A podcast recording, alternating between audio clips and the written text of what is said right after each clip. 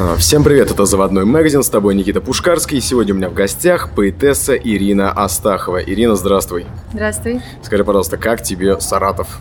Здорово. Сколько по времени ты уже здесь находишься? А, с 12 часов дня. Угу. Насколько я знаю, вот до встречи со мной ты уже успела познакомиться с одним из саратовских фотографов. Да, с Ольгой. Ага, и вот у меня сразу возникает вопрос. Ну, по-любому, в любом городе, где ты появляешься, сразу возникает масса людей, журналистов, фотографов, репортеров, которые очень интересуются твоей персоной. Вот скажи, мы тебя сильно раздражаем? Нет, очень приятные люди, искренне, правда. Спасибо. То есть, а, ну, то есть ты человек, привыкший к ажиотажу вокруг собственной персоны? Ну, отчасти. Угу. Скажи, а вот каков твой опыт публичных выступлений по времени, вот я имею в виду? Ну, вообще, если брать в принципе выступления, то выступаю, наверное, с самой школы, то есть там в каких-то конкурсах различных участвовала. А именно поэзии с 2010 года. Угу. А что стало стимулом? Как, как взорвалась в тебе вот эта творческая единица именно как поэтессы? Ну, пишу я с 9 лет, с самого детства. А потом, когда появился интерес к моим стихам, ну, в социальных сетях, меня знакомый на арт-директор одного кафе просил там выступить. Вот, и я тут, наверное, пошло с, тех, с того времени.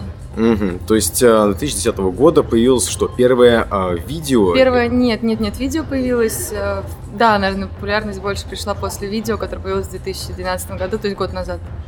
Скажи, пожалуйста, вот на Ютубе часто я видел, что твои видео фигурируют э, от имени канала «Живые поэты». Расскажи, что это за комьюнити? А, я не знаю, но просто договорились, человек сделал мне пару видео, ему интересно, вот, который создал эти «Живые поэты». Угу. А, сейчас я не имею к ним отношения, но они как э, собирают поэтов современных и периодически выступают, снимают видео, у них есть своя группа. Угу. Скажи, с э, Верой Полосковой дружишь?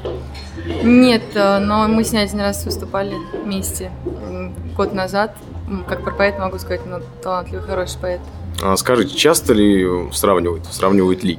Ну, насчет того, что похожести нет, нас не сравнивать. А насчет публичности, да, в силу того, что мы сейчас так обе девушки, поэтесс достаточно популярны, в этом плане сравнивают в этом отношении.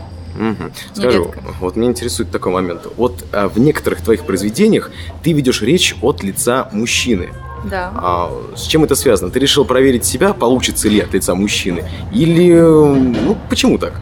Просто некоторые стихи, ну, эмоциональность некоторых стихов нельзя выразить через динамику женской поэзии. Ну, то есть по ритму, по настроению, например, у меня есть жесткие стихи, которые, если бы они шли от женского лица, угу. это выглядело бы глупо. Угу. Скажи, а ты веришь в дружбу между полами? Наверное, скорее нет, чем да. Почему? Ну, я считаю, что даже если мужчина и женщина друзья, то все равно всегда есть некоторое место чему-то большему, чем дружбе. Mm. Даже если это никак не проявляется, никогда не проявится в течение жизни, все равно место есть. Мужчина есть мужчина, женщина есть женщина. Понял тебя. А скажи, пожалуйста, вот насколько мне сообщил интернет, а, с недавних пор вы плотно сотрудничаете с господином Нищенко, то есть с музыкантом. А, сотрудничали раньше чаще. Да, мы с летом познакомились. Ну, то есть нет, мы знакомы были больше раньше. Вот, а летом я узнала, что он композитор, очень талантливый, пишет современную музыку. Вот, мы попробовали вместе выступить. Несколько раз выступали даже в других городах. А вот скажи, вот а, выступление поэтов, поэтесс под аккомпанемент музыки, а, в принципе, вещь, а, ну, скажем так, она привычная в хорошем смысле слова. Uh-huh. То есть это адекватно воспринимается публикой, uh-huh. потому что ну, это давно было придумано, и это угу. по сей пору актуально.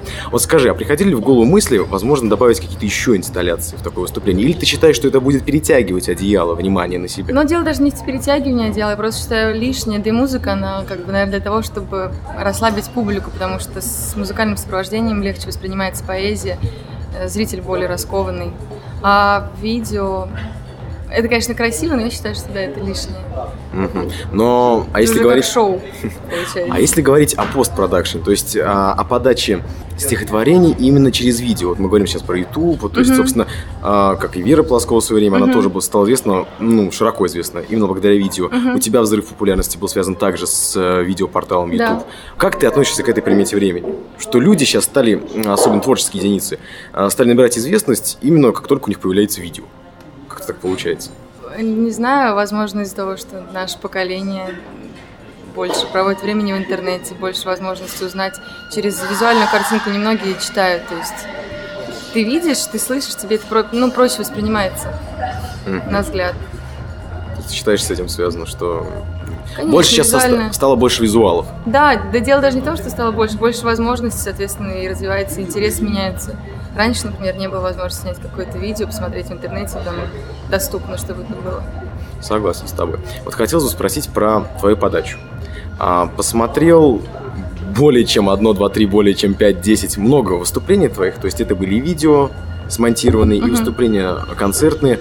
А знаешь, что поразило? Что порой самые такие моменты острые, ты умудряешься у них сглаживать углы и можешь с улыбкой произнести ну, далеко не веселую вещь, а очень глубокую и грустную.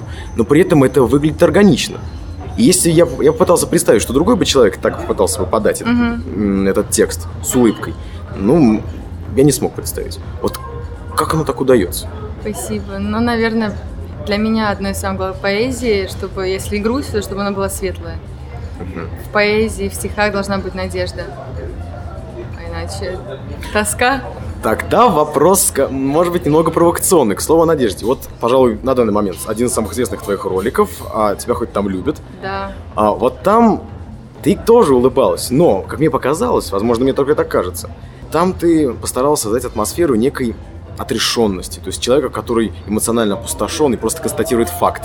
На момент съемок этого видеоролика так и было мое состояние абсолютно, то есть я там не играю. То есть Мгм. то, что, о чем я говорю в том стихотворении, я на тот момент остро переживала. То есть это... Поэтому, возможно, он и обрел такую популярность, что там абсолютная искренность. Это была светлая грусть тоже? На, та, на- та, наверное, да, светлая грусть, но какое-то даже, наверное, отчаяние. Более того скажу, это видео я сняла для того, чтобы человек, которому стих был посвящен, чтобы он его увидел.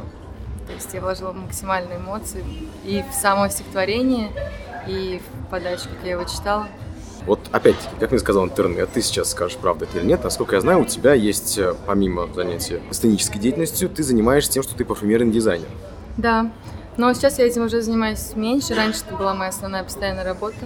Я выбирала ароматы, ну, на какие-то там частные мероприятия, выбирала запахи для людей, представляла концепцию, презентации духов и так далее. Ну, скажем так, эм, редкая профессия, весьма такая специфичная. Ну, интересно. Где, наверное, таких людей учат? А, да сейчас полно курсов различных. Но вообще у меня началось с того, что у меня друг э, работает с достаточно известным брендом, тоже занимается парфюмерией, и интерес, наверное, он мне к этому ко всему привил. Ну и дальше, когда я выбирала род своей деятельности, я больше концентрировалась именно на парфюмер- парфюмерном бизнесе. Ну, смотри, сейчас ты сказала, э, что ты сейчас немного отошла от парфюмерии. А, Видимо, я так понимаю, в угоду поэзии. Да, наверное, да. Все-таки то было больше как моя работа, чем хобби. А поэзия – часть моей жизни, и у меня сейчас есть возможность реализовывать себя в этом. То есть, смотри, правильно ли я понял? Ты сейчас преследуешь, а, скажем так, два вектора одновременно. Два вектора в поэзии, скажем так. То есть, а, развиваться как мастеру слова и при этом а, сделать поэзию главным делом своей жизни, не отвлекаясь на какие-то там работы, подработки и прочее, прочее. Мгм. Ну, не то, что хочу, но само собой так получается.